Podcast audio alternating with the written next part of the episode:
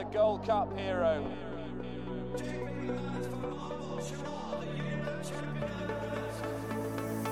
Two of the most admirable chasers you could possibly wish to see.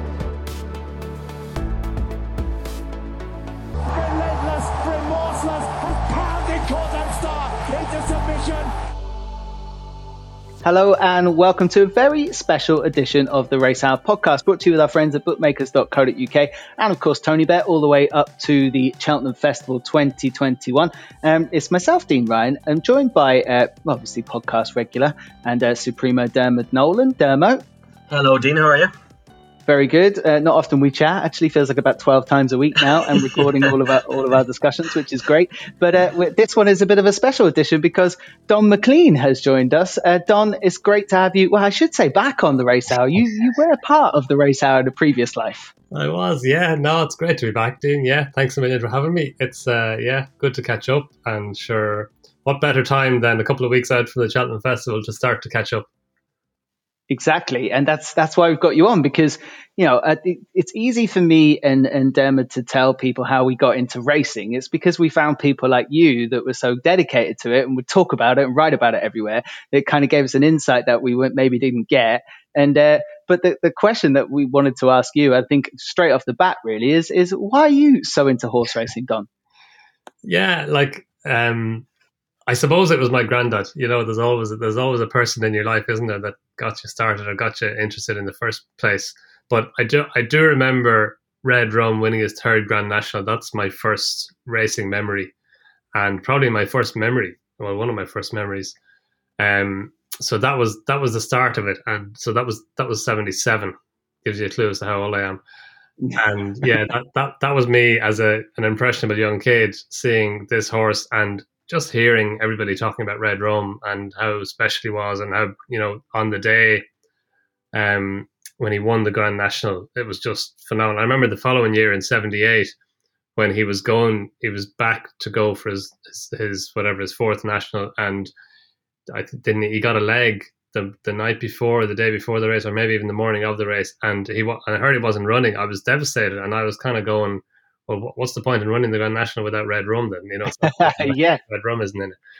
But then, and then it kind of evolved from there. I remember Tied Cottage falling at the last in, in Alverton's Gold Cup, which was again pretty pretty devastating. The Irish horse looking like he, he was well at the time. I thought he was going to win the Gold Cup. Um, so yeah, there I, I guess they're my early memories. But my so my granddad was a he was into racing and into into betting. My dad's a retired school teacher. He wasn't into he wasn't really into racing and definitely wasn't into the betting aspect of it.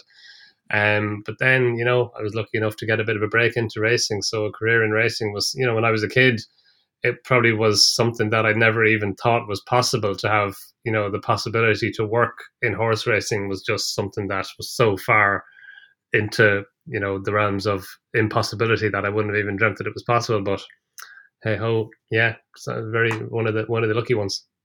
Yeah, and it's it's very common that you know it's a grandfather or a mm. grandmother who, who who put 50p on the horses and had the kids staring at the TV on a Saturday afternoon when they should be outside. And I think that's that's a common that's a common theme. Interesting that Red Rum would you know from 77, albeit um, would be the horse. Mine mine was Desert Orchid, and I, I managed to go to Cheltenham Festival at the age of uh, nine, nearly ten, and and and Desi was everything to me once he won that Gold Cup, and a bit of snow in the morning, and you know that was that was it. Horse every every time Desi ran, basically I was glued and I was hooked. But that was I was at Cheltenham my first go. Your your your kind of first memory is an Aintree race. Does that mean yeah.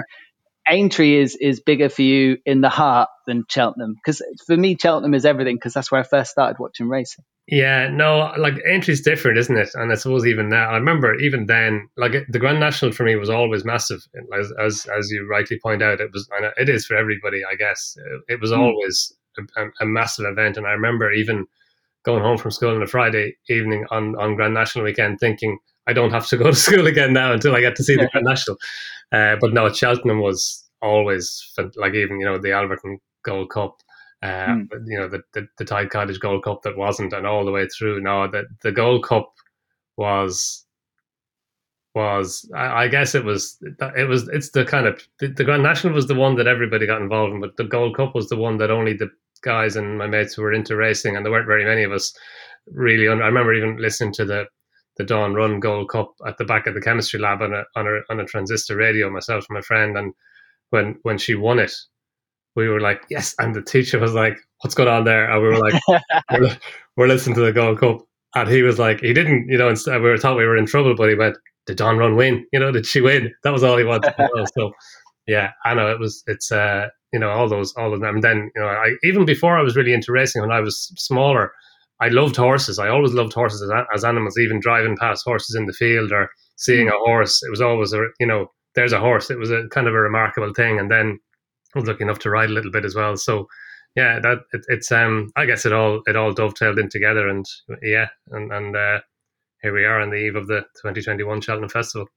Here we are indeed, and, and Dermo, I know that we've we've talked about this before. There's there's no grandfather or grandmother in your racing kind of uh, preamble to get you into the game, is there? It, it was a it was a, a, self thing that came from somewhere else. Yeah, I um, yeah, no, nobody in my family. My my older brothers would would just kind of used to work in bars, the two of them, so it would have been on Cheltenham weeks. It would, you know, they were conscious of the sport, but they wouldn't have had any any real interest. Like my older brother won a competition once. You know the ones where you pick a horse in each race and you get a certain amount of points for each. And he won one once because he it was starting off on race two, and he put he he started off with his numbers on race one, so he put the wrong numbers the whole way along, but five and one, so he ended up winning the competition. and yeah, so there wasn't much of a background to me. No, I was I was 17. It was the morning at Cheltenham. I'd taken a year off before I went to college, and um, I was sat in a, a, the doctor's waiting room because I hurt my foot playing football. And Pat Kenny was on the radio talking about Cheltenham, and I started looking up my phone. And I'd always had kind of passing interest, but never much. And Nick Luck at the time was working for Setanta, and um, he had a blog up on his his fancies for the day. So I went in. I didn't know how to fill in a bet slip. I didn't know anything at all. But I walked in and I put a tenner win on on Go Native at twelve to one. And as they say, you uh, you never look back. Uh, Donn, our uh, Nick had an unbelievable week that week. There it was uh, he had 90th minute and he had uh, K Vega and Weapons Amnesty. It was an unbelievable week altogether. So I was I was properly hooked from then, but I wasn't as hooked. Um, like even now, like I wouldn't be the biggest better in the world. Um, I I had decent bets, but nothing huge. But it was more just I found just what kind of the, the jockeys out thinking each other and kind of what they were all doing. I just found it so enamoring. And from that point onwards, I was properly hooked. Really, like like I, I mean, my college went to de- it was to the detriment of most things really. Like I'd spend most times just kind of studying racing and studying what a jockey was doing and why was that jockey doing that and everything else and just kind of properly got myself hooked in. And then about a year afterwards I ended up emailing um, our guest, Donn McClean, looking for advice on a, a piece of writing I'd done. And uh, Donn got back to me and everything else and uh, I was properly hooked. That was nice of me. yeah, yeah, you did. you did, yeah, because we used to be big fans of you on um, on Newstalk, and uh, you ran off the ball at the time. And I sent you an email with a piece, and you kind of sent me back a few a few guidelines and everything else. And that's another part of our sport, though, Donn and Dean, isn't it? That uh, it's you could be big into football and your kids could be, but there's very few sports where you have as much access to the stars of, of our sport than than kind of any other sport really. Like you know, if you hang around a race course long enough, you'll meet one of the jockeys more than likely. There's no other sport like that really, is there? Hmm. That's fair enough. I think. I think that that's that's a very fair point. Do you know what's interesting about what you said there, Dermo? I don't think I've ever asked anyone how they got into horse racing, and it started with, "Well, I had a tenner on this horse and it lost." I don't think yeah, that, never know. I don't think that's ever happened. So Go Native uh, kicked you into gear, which is um, which is it was a great way to go about it. Shame he didn't win that champion hurdle that followed after that because that's when I was on the Go Native train. But yeah, uh, you know, Cheltenham is is a, is is a magical event, and when you do get hooked by that conundrum of trying to find winners for certain races that just seem to repeat and repeat, and the narrative of Cheltenham is is so important because um, the question I was going to ask Donn, and, and everyone will know the answer in terms of myself and Dermo, because when do we start thinking about what wins at Cheltenham? Well, everyone knows because we we roll the race hour out early enough from October, and it's pretty much all we talk about. But Donn, when does it start for you? Does it ever stop? Yeah, perhaps that, about whether this is a Cheltenham horse. That's exactly it. It never stops. It's it's always rolling. You know, even even a horse in in a bumper, you're thinking it going for a champion bumper. You're thinking, where could he go? Like, could he be a a, a Supreme Novices hurdle horse, or a Ballymore horse, or a champion hurdler, or a Gold Cup horse? And I suppose it, you know, the, the countdown to the to Cheltenham probably begins with the previous year's Cheltenham Festival, but and in the background, then trundling away all the while is kind of you know looking at horses and seeing what they're capable of and what they might be capable of, and in terms of um, breeding, what you know where they might go or what distance they might go over, or, or might they be hurdlers or might they be chasers. So, yeah, I, I think it, it it starts in earnest, Dean. I'd say the year before. So you know the likes of Minella Indo winning the Albert Bartlett Hurdle as, as a fifty to one shot the mm. year before last. You're kind of thinking, well, he looks like an RSA horse for next year, and maybe even a Gold Cup horse in future. You know, and you don't, you can't be thinking that a, a novice hurdler is going to be a Gold Cup horse. Really, I mean, it's it's dream it's dreamland stuff to be thinking that you you've spotted a horse, or you, you know, connections will tell you they own or train or have ridden a horse. It could be a Gold Cup horse. That's there's only one Gold Cup winner a year so, but you are, yeah, you're. I think you're all the while looking at it, and because Cheltenham, it's so, it's so dominant, isn't it? I mean, there are, there are big races, and you're thinking that might be a Grand National horse, or he might be a horse for the Irish Grand National. But um, yeah, you're, you're. I guess you're all the while thinking of Cheltenham, and you know, if a horse has proven and has run well or won at Cheltenham one year, then you're thinking going back there the following year, at least he's got he's got that arrow in his quiver, which is for me, it's a massive thing that he's already performed at the Cheltenham Festival. So you put that into the mix, and yeah. But I think to answer your question, you're all the while on the lookout for Cheltenham horses. All the while is is exactly how you know I think many people would reflect on once they get bitten by that bug. It, it, it kind of very hard to shake it, even though there'll be many races before uh, then and now. What what is in, interesting, I think, every, every, punter I talk to, and, and I know Donn, you know, you're obviously a broadcaster and you do loads of great writing and, and lots of stuff in the media, but I mean, you are a punter. Let's remember. I mean, people can go on your website, Donn McClean, and, uh, and and and join a service there. I mean, we'd all love to be race planners, wouldn't we, in these yards? Because I, I always like to think that horse should go here, here, and here, and then when they don't do it, I get mega frustrated. Yeah, there's a bit of that, all right. Yeah, yeah, yeah. Uh, even especially when you back a horse opposed to a race and then realize it's not going there, or something happens in the meantime and it turns out to not go there, or goes somewhere else instead. Um, but yeah, like, but you know, at the same time, Dean, you have to trust that the people who are closest to the these horses they know them best and they know what's you know their their objective much more than yours or mine is to get the horse to achieve his best and to you know fulfill his potential or her potential and and reach the pinnacle of of his ability and they're going to do whatever they, they, they need to do in order to to get that. And that includes allowing the horse compete under optimum conditions or progress towards a race under in, in which he may compete under optimum conditions. So yeah, I, you know, it, it's frustrating at the same like, but we're looking at lots of different horses all the time and going, I wish, you know, hope he, hope he goes there, hope she goes there. But trainers and owners and riders to an extent, they're, you know, they have got their own horses to think of, and it's a smaller, it's a smaller pool of horses, and you know, you have to try. And, and these people, they're almost to a man or woman, they're successful at what they do. So if they if they've decided that a, particular race is a, is a target for a horse, then generally it's the right decision. And you know, you you or well me anyway would have would have put him in the wrong race. Uh, yeah, possibly. So when the two things collide, when when your judgment and their judgment matches up, it's a wonderful feeling, especially when it comes off. I wanted to ask you about the, the, the second part of the process. I mean, if you're always thinking about, you know, whether this horse is a Cheltenham horse and what race and where it might go, there's loads of, I'd say, nuances to the, the ideals of form study, especially around Cheltenham when it comes to the likes of trends. And I would put times in a secondary category. It's almost like the new kid on the block. And not that it's not been talked about for a long time, but timing of races and understanding the speeds that horses go on races on the same day at the same course and trying to work out who's performed best in, in a microcosm. Um, how, how important a trend trends first at the Cheltenham Festival for you? You mentioned already about previous course form, super important at that meeting. But what about trends in terms? These races have been around a long time, Donn.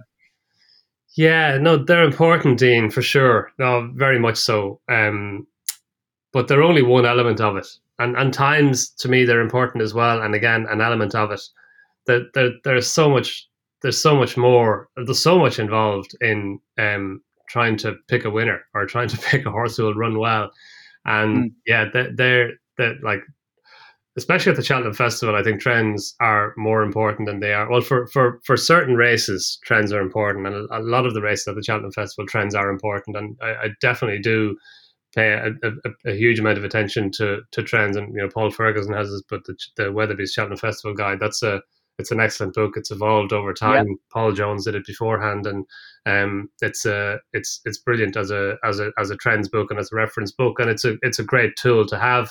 They're all there in one in one book, but um, the, it's it's one aspect of it. It definitely is one aspect of it, and it's a it's a, it's a it's an aspect that you have to consider. And you know now worthwhile trends, and that's important. It's not a, it's not trends that you know a horse beginning with C has won this race twice in the last five years. It's you know the trends. Sure. I know that's that's not an extreme, but trends that, that are important, like you know the I guess ratings bands, ages, profile of the horse going into the race especially for handicaps, the the the, the degree to which a horse lacks experience compared with the degree to which it's unexposed and, and capable of, of going beyond its handicap rating. So all of that on times as well. Like you know, as you say, um, some some people do lots of great work on times, um, and but you can you can do some of it yourself just with the stopwatch, and especially in in national hunt racing, you can where you can't get it forensically right with a stopwatch and a, and a video replay, but you can get ballpark figures, and they can be very useful as well. Like there was, there was at, at Navan there last weekend, there were three races run over two miles, three hurdle races run over two miles and five furlongs,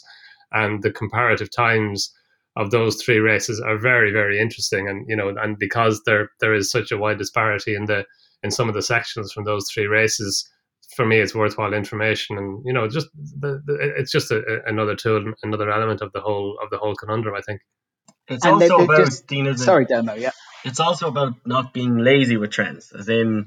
Like mm. sometimes there's kind of some people can throw out like remember when Long Run was going for the Gold Cup, you know he was the wrong age for the Gold Cup, when in fact very few of his age had actually done, uh, had went for it. The same thing with Appreciate It this year for the Supreme. You'll you hear people saying that you know seven year olds don't run and the don't don't win the Supreme. Very very few have gone about it, and the ones that have are huge prices. So as as Donn was saying, there obviously trends are a massively important element of it. I used to work for uh, for Racecaller, and they were uh, Eugene there was massive into trends. Used to do the the full list of trends every week, and they were real interesting reads. But yeah, it's about just not being lazy with them and kind of knowing that whilst a certain age group in the Supreme mightn't have done well, but there's a reason why seven year olds haven't done well because they don't tend to run in the race, you know. So like it, mm-hmm. it's about just being as as efficient with it as possible, like everything else, really, isn't it?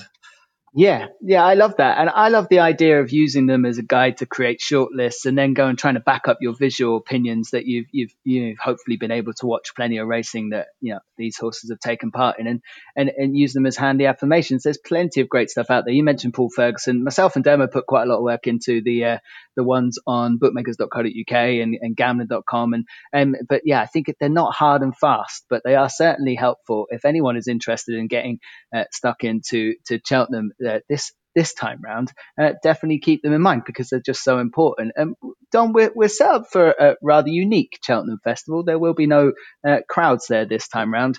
Um, and one of the great things about Cheltenham, that you know, even newcomers to it will know, is the roar that kicks off the meeting and the, and the atmosphere that it creates, and the pilgrimage of the Irish over to uh, to Cheltenham. I mean, it, it's going to be a very unique but um, you know episode of the Cheltenham Festival, but it's still going to the racing is is not going to be detracted from it. Do you think, or will it miss something? It's definitely going to be different, Dean. Yeah, um, it'll be different for all the people who normally go and, and won't be there for starters. well, I'll miss it. Would, uh, yeah, exactly. I'm the same. Um, yeah, no, it's it's going to be different, and you won't have the roar. Uh, like, look, we we we've had racing behind closed doors for quite a while now, longer than we mm. probably would have wanted. Um, look, but fundamentally, it's great that racing is going ahead. It's weird. Like I'm one of the, I'm very lucky that I can go from time to time when I'm working with racing TV, and it is, it is quite surreal. Still, it's still, it's hard to get used to it, you know. And the smaller meetings, you don't, you notice it a little bit, but I guess you know you're kind of used to that. But Galway and Leopards, the Leopardstown Dublin Racing Festival or the Christmas Festival, like to, to be there, when, like when Honeysuckle came back in after winning the Irish Champion Hurdle, the roar she would have got, it just would have been exactly, fantastic. Yeah. Her and Rachel Blackmore coming in, and that she was the fourth race. I think the first three favourites had won three Willie Mullins horses. So with all you know, you know, punters as you say, they, they're punters as well, as well as racing fans. So that that yeah. would have kicked in. You know, that would have been fantastic. That if if uh, if there'd been people there. Anyway, look, to, to again to answer your question, yeah, like it's it's it's definitely going to be different. The racing looks like it's going to be as good as ever, which is great. And look, there will be fewer Irish horses there. We know that there are fewer Irish And I think it was were Irish horses thirty percent down in, in entries in the handicaps there yesterday.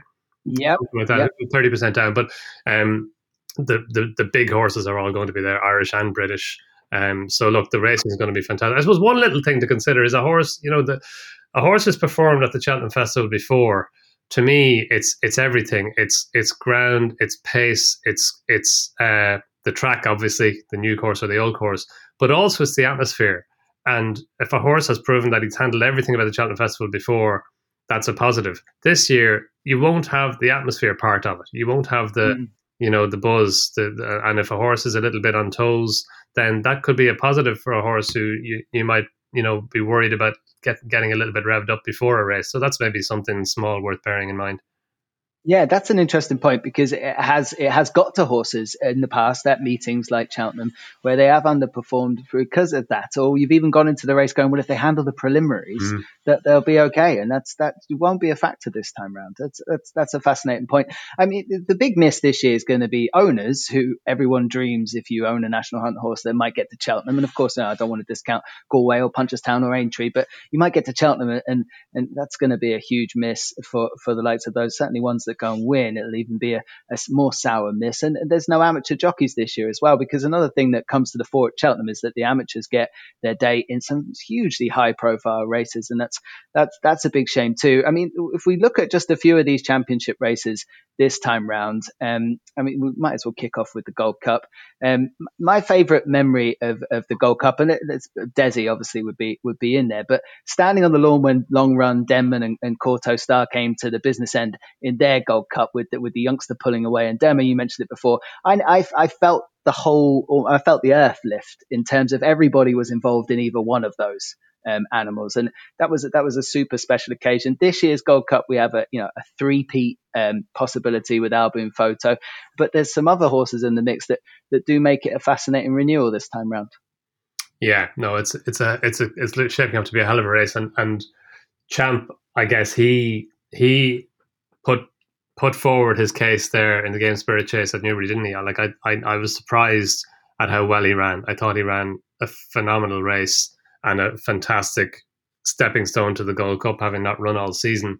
So he's now in the mix. I mean, I was thinking Al Boum Photo sets the standard, and A Plus is the up and comer who could progress to be as good or better than him. Wouldn't I wouldn't rule out Minella Indo either, even on the back of a disappointing run the last day. I think he'll probably come forward from that. And uh, outside, I think I was thought I thought they were the three main players, but now I think with Champ, with the performance that he put up, you have to you have to put him into the mix as well. And then Royale Pagaille is a fascinating contender as well. The the the, the novice has run what ten times over fences and won a Peter Marsh chase last time. Strange, yeah. strange profile going into a race, but he's only seven, and he's an, he's another horse who could improve again. So look, it's it's a fascinating race. Um, yeah, I'd, I'd go with you on that on on the memory of uh, the the Kauto Star Denman long run race. That was a hell of a race. But there, you know, there've been loads down through the years. I remember Imperial Call beating one man. He, one man didn't finish second in the end, but Imperial Call was the horse. He, he won the Irish Gold Cup. In fact, before Sizing John was the last horse to win the Irish Gold Cup and the Cheltenham Gold Cup. And yep. he, but he was he was unproven in that grade. Whereas one man was the, the King George winner, who was who was you know the proven the proven Grade One staying chaser, as we thought and going down the hill on the far side over the over the, the, the third last and fourth last fences, the two of them kind of went toe to toe. And interesting, Conor O'Dwyer saying afterwards that Richard Dunwoody on one man was kind of saying to him, "Don't go yet, don't go yet. You know, we're a long way out." And Conor O'Dwyer was like, "I know my horse stays, and we're not sure about yours." So he kicked on anyway. Brilliant. Yeah. That's a fantastic bit of tactical riding. Yeah, exactly. Yeah. I suppose if you're riding against Richard Dunwoody and he's telling you to do one thing, so you, you definitely go to the other, right? Yeah, yeah, for sure. I, I, think I think if you were a jockey and Ruby or AP yeah, said the same thing to you as well, you'd be like, "Yeah, thanks for that instruction. i am on my way now." Uh, Dermo, what about a great Gold Cup for you? I mean, I, I, mentioned one and Donn echoed it that that was a, that was a fascinating one because we had three kind of stars that everyone was involved in, and they were all there at the business end. Yeah, mine was. Um, I loved Don Cossack his whole career, but just that Don Cossack win that time. I thought it just kept what ended up being one of the most like one of the most kind of poetically perfect jump season. I mean, you'd Mouse Morris after losing his son, he won two Grand Nationals that season. Bryan Cooper was getting a, a barrage of abuse, and he ended up winning the Gold Cup then and gave an absolutely perfect ride that day. And I don't care what any Cue Card fan says, they he wasn't beating Don Cossack that day. And um, I think Don Cossack would have won the King George that season as well. But it was just you know Ruby Walsh won on Annie Power that that year Annie Power finally put that kind of hoodoo of of Cheltenham behind her, and it was really a season of kind of of retribution that year. It was just kind of the perfect season in my mind. Just with as a story, the whole the whole season was was really spot on, and um, everything kind of worked out as as you would have wanted. And but the one note I have for kind of for this season, and I'm not sure whether anyone else has noticed it. I'm, I think it's quite poor from from kind of racing's point of view, in that we're talking about the old greats there, and you know some absolutely brilliant stories, but like Al Boum Photo's going for his for a three in a row now, and there's no buzz being created at all about it. And I understand we're in COVID, I understand that you know everything else, but we're three weeks out from a Grand National. It, it, it, it's or sorry from the from the Cheltenham Festival, and it's stories like this that capture the the wider public, not anything else really. You know, it's it's it's kind of tennis was falling away until Roger Federer and Rafa Nadal were taking each other on, and snooker's audience would would blip if it wasn't for kind of Ronnie Sullivan raging through every now and then. And I know the kind of general public haven't grabbed onto Al Boum Photo because he runs so little, but that's not his fault. That kind of first season, his his campaign was a fluke. Really, he was meant to run the Irish Gold Cup, and the ground was just kind of too hard for him. But like Al Boum Photo's going for a three in a row. It's a wonderful story with with um, horses kind of queuing up to beat him, and there's not a single marketing campaign around the place. I kind of think that's a bit poor as well. Then. Is it because he's a hard horse to love? We don't see him often enough, Donn. I think he, for whatever reason, Dean, Dean yeah, he, he just hasn't got into the public psyche, has he? And, and, it might be because we haven't, we don't see him very often. Um, which is it's it's it's a shame that he doesn't he isn't in the in in the he's not he's not a loved horse by the public as such, is he? That's that's probably the issue. But no, it's a, I fully agree with Dermot. It's a it's a phenomenal um well a it's a phenomenal achievement. He's he's what he's won two gold cups now. He's only there's Kauto Star won two, but not consecutively. Um, mm. L'Escargot won two, Best Mate one three, and then you go back to Arkle. Isn't that it? That's that's the they're the only yeah, ones who've won yeah. more than one since Arkle. So it's fantastic. It's phenomenal achievement to win two. And exactly as you said, Jimmy, the first year he was supposed to go on the Irish Gold Cup, he missed that. He went straight from the Savills Chase at Tramore to Cheltenham, and then that proved so successful. Willie Mullins said, "I'm going to I'm going to do that again," and he did. And then this year, same again, Savills Chase Gold, Gold Cup. But you know, I suppose you know best mate Henrietta Knight was often castigated for not running him more often. But sure, if she'd run him more often, he wouldn't have won three Gold Cups probably. So yep. if, you, if, your goal is to win a Gold Cup, and Willie Mullins went so close and had so many heartaches in the Gold Cup before he finally won one, and whatever formula worked to win one, he's going to repeat that formula. That, that's for sure, and he's right to do so. So, but you know, Al Boum Photo, he does set the standard. But yeah, I suppose th- th- there's been a little bit about that in Dermot, hasn't it? But probably not as much as you would have hoped because you know maybe people, yeah, maybe more needs to be made of the fact that he's got, he's bidding to become only the second horse since Arkle to win three Gold Cups in a row. It's a race yeah. that it's a race that breaks horses. Like you know, as in like it's a race that in the past Don Cossack never came back from his Gold Cup. Bob's Worth was never the same horse after. Imperial Commander was never the same horse after. Long Run was never kind of quite the same after that. And like for a horse, regardless of how many runs he's had, Al Boum Photo is is doing something exceptional, and it's something that was the horse racing public mightn't have grabbed onto it the general public at the moment are kind of looking to grab onto anything positive at the moment because of how life is. So I just think it's a bit of an own goal from the HRI and from the, the, BHA and everyone involved that there isn't some sort of a marketing campaign or TV commercials or whatever about this this kind of Great White Hope trying to repeat um, history because whilst best mate he might have been castigated uh, uh, Henrietta Knight, there was still like adoration for the horse and you know the big cheer at Cheltenham for. And it's just a pity that something so magical like this could happen and it just won't be the same kind of um, buzz about it. Yeah, I do you know what I think, Demo, is that the, the name is so unrelatable Al Boum Photo. Whereas when Best Mate was doing it, it was everybody's best mate. And I, I, know it sounds like a small thing, right? But if you were going to go and blast Al Boum Photo out to the masses, you're going to have to do it with the horses that came before him. You're going to have to go with Arkle. You're going to have to go with Best Mate and say this is the new thing. Oh, and his name's Al Boum Photo. And I, that sounds like you know a bit weird, a bit weird, weird way to attack it. But everyone loved Best Mate mainly because you know the, the name was so relatable. And for these for these once a year punters that do come in around the Cheltenham Festival and like the Grand National it's very helpful. So I don't know what the history is with the name but if you've been called something like best mate I think there might be more of a of a jamboree about them which is sad really. But I think we will get a bit more of a buzz around it. It's just probably going to come in the next few weeks as the Cheltenham Festival draws really close and that might just be a little bit too late I'm going to move on from the Gold Cup though because I wanted to talk about the the champion hurdle and uh, again, I'll kick you off with a, with a race that lives long in the memory, and hopefully for many people who, who listen to, to these podcasts. And you know, Hardy Eustace, Harchibald, and Brave Inca. And again, I'm on the lawn at the Cheltenham Festival, and I, I see Carberry sitting uh, you know, motionless on on Harchibald, and I think we've done it. This is it. He's, he's going to win, and now he's going to win on the bridle, which is even better than ever. Uh, Donn, you remember that race, I'm sure. Um, uh, it doesn't matter how many times you, you watch it back. Uh, how how how did he not win?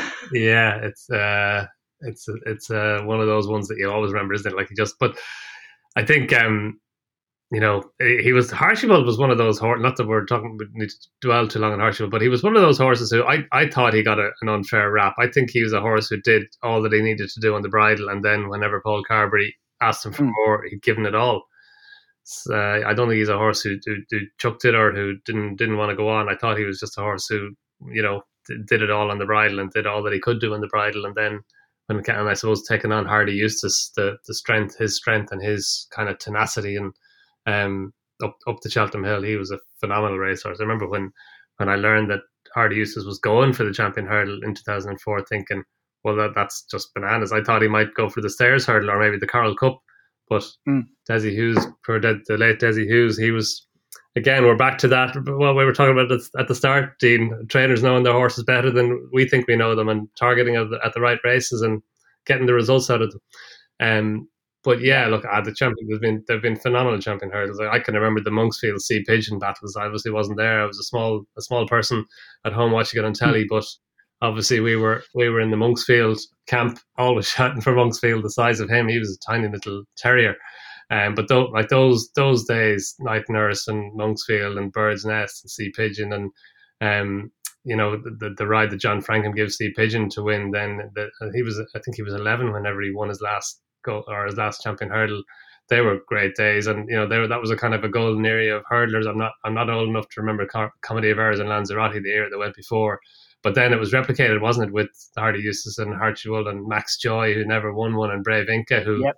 beat yep. Macs Joy in the, the, following year's champion hurdle. So yeah, no, that was a that was a fantastic era for two mile hurdlers. It certainly was, and um, there's an argument there. I think you made it, Donn. And is is that Harchibald was perhaps even even more genuine than the other ones, even though people might crib him uh, for not being that. Demo, best champion hurdle for you? Best champion hurdle for me, just for how much I absolutely love the horse, because obviously that, but that would have been a small bit before my time. Was I just always really admired Hurricane Fly for the fact that you always got the sense that maybe Cheltenham wasn't exactly his track, and the year that he regained his um his champion hurdle was just a phenomenally tough performance because he, he looked in trouble. And just for him to, I always just thought he showed his absolute class and that I don't think Cheltenham was 100% his, his race course or his bag and he was still able to pull out uh, what he did. So I just thought that that champion hurdle was always something quite special when when he beat uh, Peddlers Cross, and again I'm going to highlight another defeat of mine. Shows you the merits of my punting, doesn't it? I was absolutely convinced it, it couldn't be done. You can't beat Peddlers Cross, but Hurricane Fly was a was an unbelievable horse, and uh, you make he broke on that day as well, didn't he? Ah, completely, and um, yeah, just two two wonderful horses. But that's what the champion hurdle can deliver. And when you look at this year, Donn, uh, the mares have come to the fore. This is this is a relatively new thing for a champion. I know we had Annie, Annie Power recently, but this is a relatively new thing. And it, could they possibly even be? You know, they look to dominate now. Yeah, no, I think I think it's just happenstance, Dean, really, that two fantastic hurdlers have uh, mares have come along at the same time. Um, I think before Annie Power, you had to go back to Flakey Dove, wasn't it? Flakey Dove back in the nineties was the last mare. Yeah, yeah. Um. So yeah, no, it's and Epatante obviously won it last year, and she's got Hurricane Hurricane Fly. She's got Honeysuckle to deal with this year. So yeah, no, it's it's phenomenal. Um, that they're they're both going into the race and that they both get seven pounds from the gelding. So uh, I guess what they've done, all they've done so far, they have been getting the seven pounds. So it's it's not it's not any more of an advantage than they've had all along. But I, you know, I think even without the seven pounds, it'd still probably be first and second in the market and deserve to be. So um, I think Honeysuckle is probably a deserving favourite, isn't she? Like she's what she did in the Irish Champion Hurdle. Like I was kind of thinking the Irish Champion Hurdle because she wasn't so impressive in winning it last year. I was thinking she was at two and a half miles was her optimum trip, and I thought they were the Henry de Bromhead and Kenny Alexander were right to run her in the stair in the Mares' Hurdle last year over two and a half because Kenny Alexander had never had a Cheltenham Festival winner, and he just you know you're given it you know a horse who could win a champion hurdle, but who was going to be second favorite, challenging for favorite in the Mares' Hurdle. It's the right race for her over what looked like her optimum trip, but I've had to revise that opinion after the Irish Champion Hurdle because she was brilliant. She showed like the the, the surge that she that she that she showed the injection of pace at the third last flight, and then the way that she eyed up the second last, pricked her ears, pinged it, and then scooted off around the bend. And she just came away from Abacadabras and in Rachel Blackmore. She is the perfect partner. I think she oh, they obviously know each other so well. She's never been beaten. She's run ten times now under rules, ten wins, and yeah, there's every chance she'll make it eleven from eleven at Cheltenham. I think it's you know they they had to go for the champion hurdle this year on the back of that performance, and I think she's the one they all have to beat. Even even I think even last year's winner, she she still she has to get up. I, I think up her game again to beat Honeysuckle. Yeah, I mean, look, you are you are preaching to the converted on this podcast, Donn, because De- Dermo and myself are the, are the founding members of the Honeysuckle fan club. Even when you know she she hadn't done anything super special. Now we've been uh, we've been uh, we've uh, been on that road that for a long year, time. Dean, Dean, that she didn't make the mares' novice hurdle, we were absolutely devastated. We were on at some prices. yeah, yeah. I had a phone call from my bank manager the minute that uh, she she was not going to make it. And uh, uh, are you sure? Are you sure you're in the right mind? So yeah, that was that was uh, an unfortunate one. But my God, She has uh, improved all ends because neither of us thought the Irish champion hurdle this time would be uh, would be a place where she could deliver a performance like that.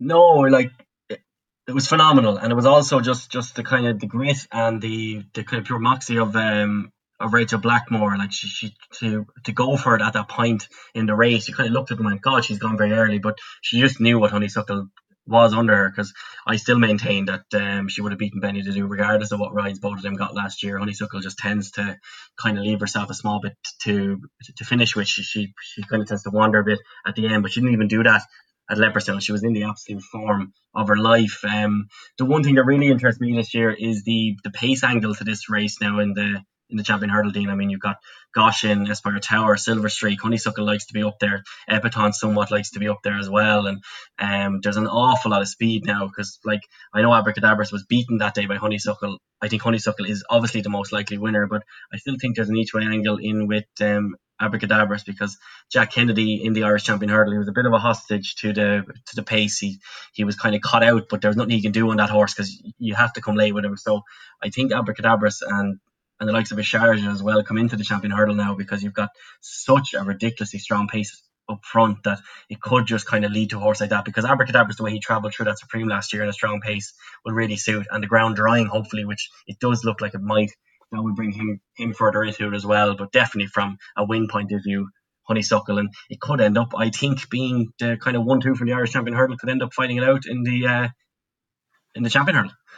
Yeah, could could well be that way. I mean, the, the, the UK animals, you know, potentially have to step forward, as Goshen did uh, recently and entered the picture there. So maybe it's not all female domination in the champion hurdle, but what a race we have to look forward to.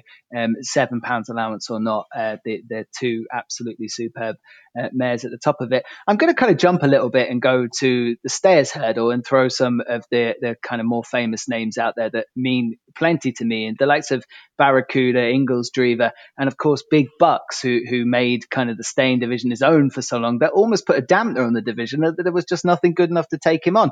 This year, Donn, different story, isn't it? We we were already into round three of two very talented stayers. Yeah, yeah, no, it's uh, I suppose it, it's a it's a fairly open race, isn't it? Um, but yeah, no, it's again, it's a race like like all of them. They're they're all these championship races. They're steeped in history and you know the old the old BBC footage and the Peter O'Sullevan commentaries. And yeah, the Big Bucks was a phenomenon.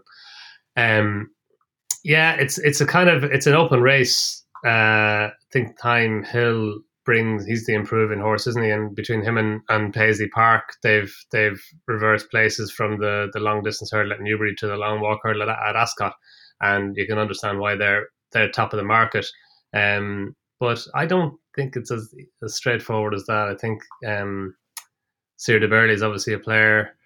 Flooring Porter might be a wee bit underrated. Gavin Cromwell's horse, who just I'm not sure that he's got the recognition that he deserves. I think his win, his win the last day at Leopardstown, it was a really good ride by Jonathan Moore to get him out. A, a, a, man who was riding his first Grade One winner as well. But he's only he's only six, Flooring Porter. Like he's a horse who is probably improved. Well, he obviously has improved dramatically, but I'm not sure that he's got the recognition that he he, he was due for um for the improvement that he's shown. And yeah, Fury Road was my idea, but I think there's a wee chance he might not go there now, isn't it? The day after he, he got beaten by Beacon Edge at at uh, at Navan yep. the other day. Um, didn't I think didn't Gordon say that he might not go, and and I think Eddie O'Leary said that he might go. So we still don't know. yeah, and, and if we throw our two pence in, we'll just be wrong. well, exactly. But like he he beat Thyme Hill in the Albert Bartlett Hurdle last year, and he's a yeah. bigger price than him. So that you know, I, I know Hill didn't really have a run of the race, and he got squeezed out a bit on the run to the final flight. But Fury Road didn't have a run through the race either. He didn't have the ideal run through the race. He had to go a bit wider than ideal, and he was he had to make his challenge on the far side. And yeah, I think um, think if he were to take his chance, he'd be he'd be the one. He'd be the value of the race for me. Well, yeah, I mean, you can just make that comparison. What a race that was last year at the mm. festival as well, with those with Monkfish, latest exhibition, Fury Road, and Thyme Hill. What little did we know at the time that I mean, obviously we thought they were all good horses, but my word, they have uh, they've stepped to the fore, and Fury Road could be the underrated one there. Uh, Dermo, uh, a favourite stayers hurdle. I mean, this this year's race is shaping up to be perhaps, as Don alluded to, a little bit more open than the, the two horse race I build as. Yeah, hundred percent. My favorite, um, the favorite stayers hurdle for me was the one where Vola Vedette looked like she had uh, Quevega beaten and or not Quevega beaten, uh, Big Bucks beaten, and Big Bucks yeah. pull out a bit more because I always loved that the uh, Ruby Walsh went because he wanted uh, Big Bucks to eyeball Vola Vedette. I, I think it was Andrew Lynch was on board that day, and um, Andrew Lynch didn't allow that to happen. He switched as well as soon as he saw Ruby switching. So then the Big Bucks was on his own on the far side. And whilst obviously Big Bucks did end up winning, I just thought it was a great ride from Andrew Lynch, and he gave his mare the absolute best chance of winning. I thought it was an absolutely superb race. Um, but this year's this year's Stayers Hurdle, I, I like Thymehill.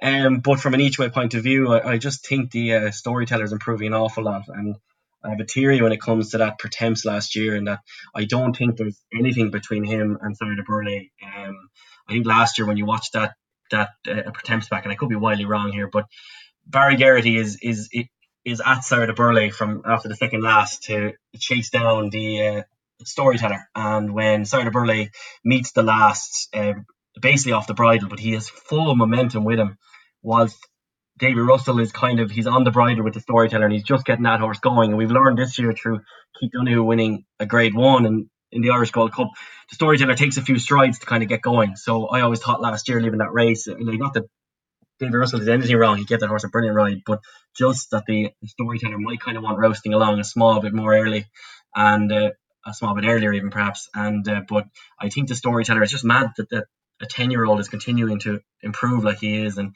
I just think a 20 to 1 the storyteller does look a decent each way price considering how much that he absolutely loves Cheltenham shows you just how open uh, this year's stayers could be, and uh, and it does certainly whets the appetite. I mean, I'm gonna gonna tackle one more of the, the the kind of championship races at the festival, and that's the champion chase. Now, if I throw names uh, around like Moscow Flyer, uh, Edredon Bleu, and um, well, Sprinter, of course, Sprinter Sacre. Um, we could have a moment, Donn, this year before we talk about um, you know, the favourite in in Chacun Pour Soi and and that one having a crack at Cheltenham after you know just coming out on the day last year.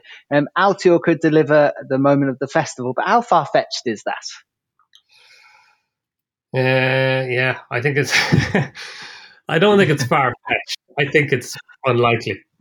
Um, Fair enough. Yeah, I just don't like he had. It's it's, it's some it's some leap of faith now. I mean, it'll be some training performance by Nicky Henderson to, get him back after the the his performances. I just think that you know he's 11 now, and while look, the Moscow Flyer the last 11 year old to win a champion chase, and he's the only one since I think he's only one since Skymas. So um, it's it's going back. It's it's not to say that Altior is not a phenomenal two mile chaser and is not in the in the Moscow Flyer category because he you, you have to put Altior in that kind of bracket, the Sprinter Sacre Moscow Flyer, Viking flagship, you know, that that type of Master Minded, that type of elite group of two mile chasers. And for me, Moscow Flyer was a little bit ahead. But anyway, um, I just think to to get back as an 11 year old and win a champion chase, and especially if Jacques and Soi gets there in the form that he's been in all season, um, yeah, I think it's a it's a big ask.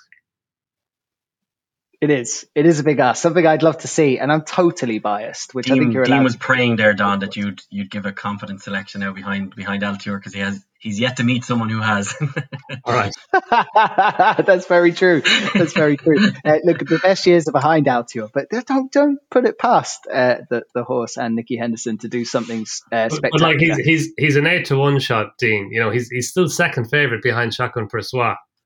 Exactly. And Oh, does that tell you then, does that tell you, Donn, that Pour Soi really just has a little bit of history to beat? Needs to turn up in the same form and it, Soi can start putting his name in, into the books. Oh yeah, like Chacun Pour Soi, I, I think he's you know deserves to be as short as he is, but I, do, I just I don't think Altior is. I, I still think he's he's a he's a much loved horse and he's fashionable still, and I think he's he's I actually think Altior is shorter in the market than he should be, but that's a reflection of Yes. obviously his talent and the esteem in which he's held by the public. Um, I I just think on on what he's done, his, his run at Kempton was quite disappointing. I know Nube Negra has now suddenly jumped into the picture, but it, it was a disappointing run by Altior. You know, he's he was tried over further that kind of was we're heading for the King George two years ago, three years ago, Yep. Two years. Um, sorry, sorry, last season they were heading for the King George, weren't they? It was last season.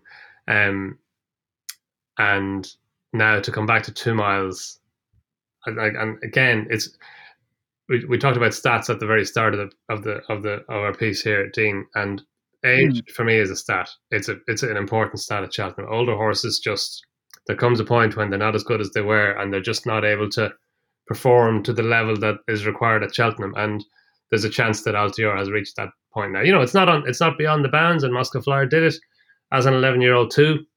But Moscow Flyer was a phenomenal 11 year old. And Altior, man, you know, he may he may well do it, but he may and he may he may well be in that Moscow Flyer category. And to emulate Moscow Flyer would be a fantastic achievement. But I I think you would want more than eight to one about him, given the evidence that we have.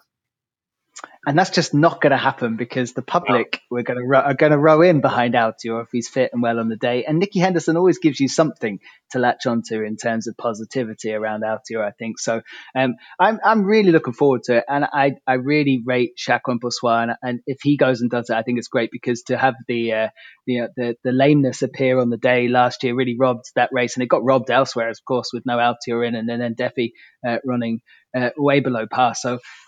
I'm looking forward to the champion chase in that way, and I just love it to happen. Which brings me on to longevity, and let's talk about um, jumps racing as a whole here. The beauty of of jumps racing that is perhaps missing in the flat, and I'm sure this is a is a well worn tale, Donn. But the fact that I could enjoy Altior as a novice hurdler, fancy that horse to win a supreme, and it does, and then watch it just go through a career of just winning and winning and winning, and every year you know Altior's going to run. Um, that's the kind of magic that comes with the jumps racing um, calendar, the stages of career, the kind of progress that you see from three, four, five, six, all the way up to even 11 year old, as we're talking about now. You don't get that in flat. And I think that's why jumps racing is, um, is a, a far more loved pursuit. Yeah, no, I, I fully agree with that. I suppose that in recent years, flat race horses are running like it used to be the case of when when I was growing up. If if you won the Derby, you were gone to stud. You know, it, it, it was if you if you performed as a three year old, you just didn't run as a four year old. But that's becoming, um, that's that's not automatically the case anymore, and especially with Marish, we saw with Enable, you know how long she went on and Sure. and magical as well. And you know, when when mares perform, obviously the the opportunity cost of keeping them in training for another season is not obviously not as great as the opportunity cost of keeping a a, a colt in training for another season as a four year old. But I, that that said, and there's a little bit of you know national hunt racing horses maybe being campaigned more sparingly than they were in the past, which. Um, you know that that you know, I, I guess maybe we look at the past through rose tinted glasses and think the Desert Orchid ran every Saturday afternoon. He didn't, but uh, he probably, you know, he ran more often than the stars of of the current crop of national hunt horses do. But yeah, and and and now more than before a generation ago, people start with the Cheltenham Festival and work back, don't they? So you run you run before Christmas and then maybe you run at Christmas and a lot of Cheltenham horses don't run again between Christmas and Cheltenham, and if they run at all, they run once. So you know, it's it's not the it's not the these stars every running in handicaps every Saturday afternoon on soft ground. We just don't get that.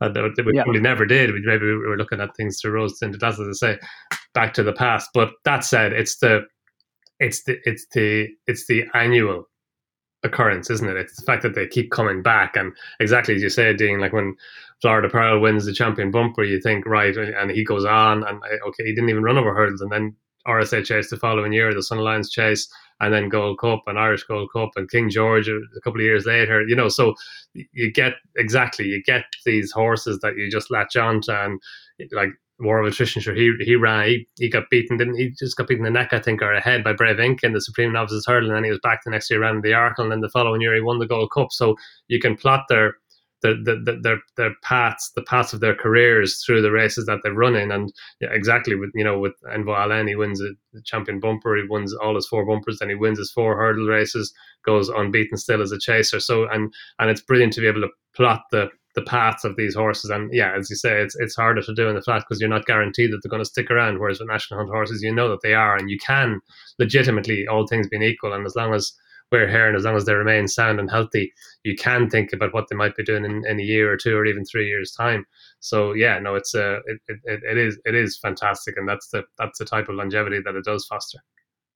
You make a good point about the some of the flat horses sticking around a bit longer. We've had some very sporting owners with some very good horses in recent years doing exactly that, and I think that's actually helped um, the flat game to retain um, perhaps a bigger prominence in, in the public psyche, certainly with horses like Frankel and Enable, as you mentioned. And I, I think it's really, really important. And, you know, I, I, used to say that, you, you know, if you're a jumps racing fan, you're a racing fan for life. If you're a flat racing fan, you might only be one for a couple of seasons because if you miss the new kids on the block, then maybe you don't get hooked again. But, you know, I wanted to, to move this on to, um, what's going to happen at this year's Cheltenham Festival in terms of Irish domination, Donn. I used to go to Cheltenham, and I'm sure you would have been um, involved in it, working or, or otherwise, when when the Irish went over with maybe one banker and the whole week mm. hung on a certain horse like an Istabraq getting the job done, so the Irish didn't go home potless, and they tried to fiddle around with the UK form to find all the other winners. It's the complete opposite these days.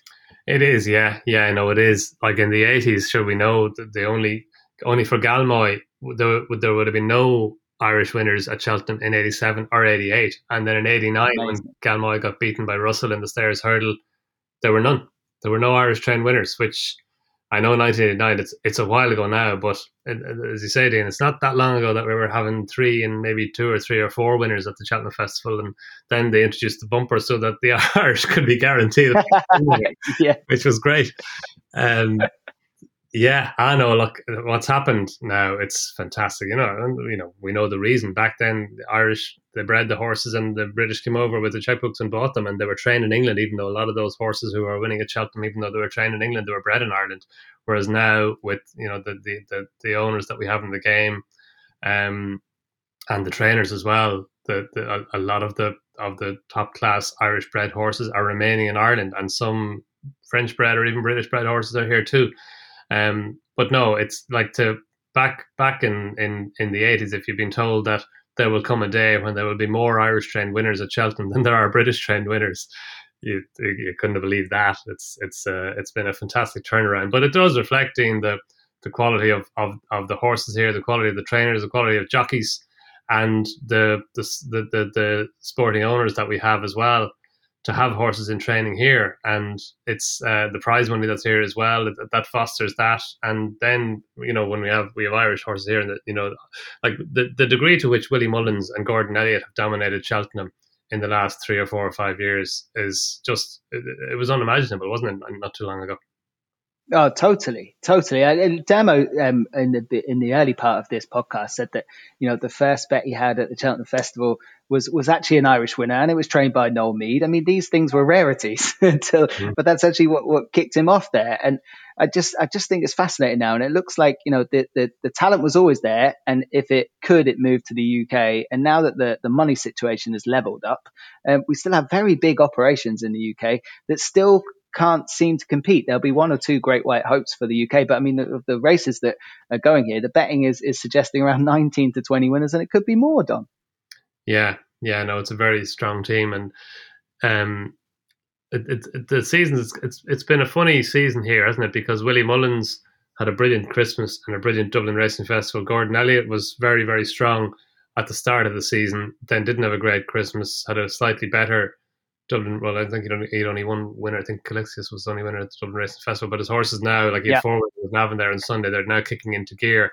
Henry de Bromhead has just been strong the whole season. He's just been, you know, top class horses, winning winning really good races and running well all season. Joseph O'Brien, Noel Meade, Jessica Harrington. You know the the the the the and then a lot lots of smaller trainers as well, like you know people people who the resurgence of Mouse Morris Peter Fahey, you know, people like that, Jonathan Sweeney, people who who have a couple of horses. It's um, the, it's it's been a season like that, hasn't it? Like where a lot of the smaller trainers or the you know outside the top four or five trainers have done very very well with with with a, with a good few horses. So I think it's been a it's been a fantastic season so far, and all all of that, you know, in the context of the Cheltenham Festival, it yeah just gives Irish trainers collectively a really strong hand. Certainly does. Dermo, you remember that myself and yourself were involved in the kind of marketing of the Prestbury Cup, right? If you had it this year, what would you do with it? You could just uh, just wave an Irish flag. Yeah, it probably wouldn't have been that hard to find an Irish captain this year anyway. Um, DM, but yeah, it's just scary strong because like just when you run through like even the the list of winners, like it's it's only 2000 that there was only three Irish winners, you know, Sausalito Bay, Istabraq and, and Joe Cullen, you know, and it just seemed to really kick on there afterwards. And it's um it's been phenomenal. These things do come in cycles, but just even with the Morans now arriving into Gordon Elliott's yard and um mm-hmm. just all these owners just kind of seem to be sending their horses that way. And it's it's been a phenomenal season overall, but just how strong these these Irish trainers are, it it's quite scary. And just is it is it great for the game to have all these kind of winners spread around? I mean, like the the Prestbury Cup could become Gordon Elliott, Willie Mullins, and against everyone else, really. You know, uh, we might end up that way soon. Do you think it's great for the game? We might end up with a Ryder Cup situation. You mean demo where it's like Gordon and Willie versus the rest of the world? Yeah, yeah, yeah, literally. Yeah. I think it's cyclical. I don't know whether it's great or good. The horses are, are their own. You know, they don't necessarily have to come from from a certain yard. I don't know what Donn thinks. I mean, this this cycle will probably evolve again at some point, Donn. Yeah, no, look, I, I do. I think it's it's good. I, I think it's great that there, as well as Willie Mullins and Gordon Elliott, there are also and Henry de Bromhead is you know they're obviously you know he's he's keeps on getting stronger. Um, yep. I think it's great that there are other trainers who are winning good races, as you know, as you mentioned there. I think that's good, and I yeah, I I, I I think as well as you know, as we've discussed before, I think it it, it is cyclical. Cyclical, like when when Manchester City or Liverpool are winning the championship every year, you you can't see a point at which it's not going to be the case. You know, when Steve Davis is winning the World Championship every year, you can't see a, a year when he won't win it because he's just so dominant and you know, don't, when Dublin win the All Ireland, although that might not end, end very, very soon. Hopefully, hopefully, Donn, please God, yeah. it'll end soon. Yeah but you know, you know what I mean. When you're in the middle of of, of domination or or a, a, a tilt in the balance of power, it's hard to see how it's going to change. But we know from history, inevitably, it does change. So I think we should just enjoy the the, the fact that Irish horses are doing so well these days. Yeah, yeah, that's that's very fair. And there is some brilliant young trainers around Ireland as well, the likes of Matthew Smith and stuff as well. These these lads are very are well able, and as Keith Donoghue has said in his bookmakers that cottage UK blog, a lot, a lot of trainers like Matthew Smith are only a few owners away from being up there as well. You know. Yep, yeah, and they're being brought along on the wave, aren't they? Because prize money is good, interest is high, and um, and there's some great things going on in Irish jumps racing. So hopefully they do get carried on on that wave. I mean, we mentioned like said Gavin Cromwell and people like that who ha- who have you know the ammunition when they have it in their hands, they're able to do something very special with their horses. Uh, Donn, uh, just you mentioned you know that Manchester City dominated. You know, when Altior was dominating champion chases, so you could just not imagine that he'd ever lose one. Um, yeah. you have to let this go, Dean. I, am going to stop there. I'm going to stop there because we, we need to wrap this up. But um, Donn, I was going to I'm going to ask you a, a, couple of final points before we do, we do let you go. And it's been it's been great to have you on uh, the race hour uh, once again. But um, a piece of advice for someone maybe just newly coming to the Cheltenham Festival. Maybe they've seen a Gold Cup or a few things before, but uh, something that's stood you in good stead over the years. And I'm sure we've mentioned a few of them in, in this podcast. But if you had one piece of advice, you know, over the, the four days as it is now, the Cheltenham Festival, what would, what would you say? From a betting perspective, is it, Dean? I think so, yeah. Yeah, um, yeah I, I think, um, look, there's there's no there's no limit to the amount of work you can do in studying races at the Cheltenham Festival, or I, I guess any races, but at Cheltenham in particular. So um, to refine it down, uh, look, we mentioned course form. I think previous form at the Cheltenham Festival is very very important, and it's a fact. I mean, it is it is factored into odds these days, but um, may, maybe not completely to the extent that it should be.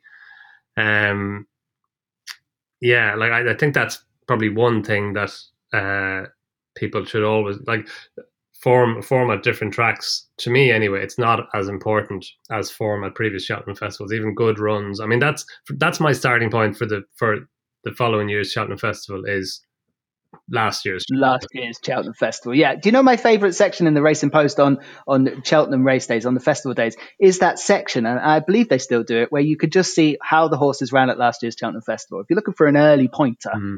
That's a fascinating place to start, isn't it? Because it tells you where they finished, how they ran, what happened to them, and and it it, it kind of solidifies that that moment. I think. And and you know what? If you can at all, and if you know, I know time is is tight and people are busy, but um, try to watch. I always try to watch last year's Cheltenham Festival before this year's Cheltenham Festival, all, all, all races, because you'll see horses running there that you've forgotten ran at the Cheltenham Festival, and it's you know for nothing else. If, if for nothing else, it's a, it's just it's just a it's great to refresh your memory and to go and to remember the races and how they panned out. And you know you might see something that maybe a horse was unlucky that you hadn't really noted at the time, you know it's, it's enjoyable if nothing else but it also can be a good indicator to you know horses that are going to run now in, at, at the festival this year it is no that's yep. that's a brilliant piece of advice because i actually did that last week Donn and I, my eyes were on the boss's oscar the whole way through that martin pipe hurdle but if you actually yeah. watch it back Boss's Oscar is not the most unlucky horse in that race. It's actually a horse called Mill Green, and I'm probably giving away one of my handicap puns here. But anyway, um, he could be a huge price at the Cheltenham Festival. And Mill Green had a young jockey called Joe Anderson on his back. I just never picked him up because at the time I was watching the Boss's Oscar, and the Boss's Oscar comes from a different parish, but Mill Green comes from behind him and finishes sixth, about half a length behind him. And just as Donn said, the first two times I watched that race, I never picked it up. And it was only the last day when I watched it back again. And you can see that Indefatigable is beside him. Joe Anderson, young Joe Anderson, he, would be a good jockey in time, but this wasn't his, his finest moment. But I don't like flagging off uh, conditional jockeys. But um, Joe sits and sits and sits. Indefatigable's gone. This horse, like Mill Green, makes up a street. And um, that wouldn't have been something that I would have seen had I not watched that race again. So that that is rock solid advice. Right, that's the first yeah. race I'm going to watch now from last year's show. yeah, do do just, just watch him at the very the, at the very last uh, Donn. He's he sits young Joe Anderson does, and he makes up a, a, a ridiculous amount of ground. Absolutely crazy. Right. There are nuggets in what has gone before. That is that is a fact, especially as it relates to Cheltenham Festival. And you were talking about that Martin Pipe demo, and uh, if I'd have watched the previous year's Martin Pipe before going all in on the Boss's Oscar this year, I would have reminded myself that it is an absolute cavalry charge where there is no such thing as a good thing. Yes. And that happens at Cheltenham more often than not, where you're on one and you've been fancying it all season, and then you look at these thirty odd horses line up and go, "How am I going to win this? I thought it was a good thing." And it was and a goddamn standing start at Martin Pipe you exactly. 24 conditions. That's crazy. Exactly, exactly. You need you need stamina, patience, and uh, and and a good eye. And uh, you know, That's the beauty of the Cheltenham Festival.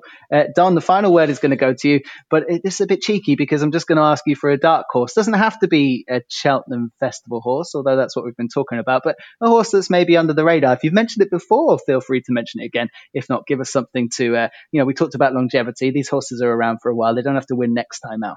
Yeah. Um, I, I think Fakir D'Oudairies is a is an underrated horse. I think two and a half miles is his trip. He tried three miles in the in the Savills Chase and travelled really well. The race at A Plus Tard won, but he just didn't stay. And then he ran very well over two miles on a furlong the last stage. I think Joseph O'Brien has been talking about two and a half miles being his trip for quite a while. He won the Drinmore Chase as a novice, albeit Samcro departed the second last fence that day. But I just think he's he was he's he's a he's a young horse. He was getting the allowance all all last year until he got to Cheltenham. Uh, he ran very well in the Arkle last year, but um, I think stepping up to two and a half miles is a thing for him. Look, he's he's it's a it's a it's a big ask, but I just think he could be a, an underrated horse. Um, and I, I think if Diol Ker runs in the stayers hurdle as well, I haven't backed him yet, and I'm not sure that they're going to run him in it. But I just thought his run behind Sams Profile, who's also you know an interesting horse for the stayers in the Galway hurdle, was very good. He'd be a better horse on better ground, and there's no talk about him at all. But I think when when Beacon Edge won the the Navan race the last day, Meade did say that Diol Ker was also in the in the mix for the stayers hurdle. So um, I just like he's a he's a massive price, and he may not run it, and he may not be that class. But I think he's he's probably he's probably a horse just worth keeping in mind because um, when for, for when when the ground gets a wee bit better. So I, I think uh, those two like look they're, they're they I think A Plus has got a massive chance in the Gold Cup, but he's now only a seven to one or an eight to one chance. Um, and uh, I think put the kettle on is might be. I think she's probably the one to chase Chacun Pour Soi home in the in the in the champion chase. She's a bit under the radar as well. I think she's a bit underrated. When she goes back to Cheltenham, she's I'd say she like she's three for three and on at the at the course and on that track. Um, but no, I, I yeah, I think there there are a couple of thoughts of ones that are maybe a wee bit under the radar.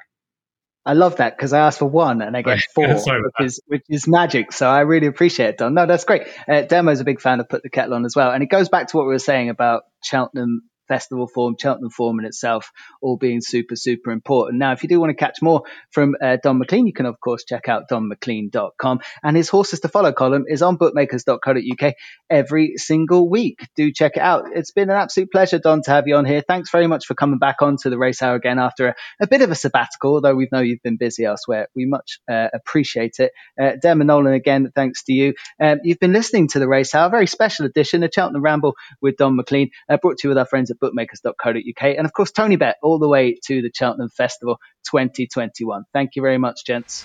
This episode of The Race Hour was brought to you by TonyBet, our Cheltenham Festival sponsors for 2021. And whether it's the latest trends or hottest festival tips, don't forget to visit bookmakers.co.uk, where you'll be covered with top notch insight before and throughout the week. The Cheltenham Festival 21 on the Race Hour, brought to you by TonyBet.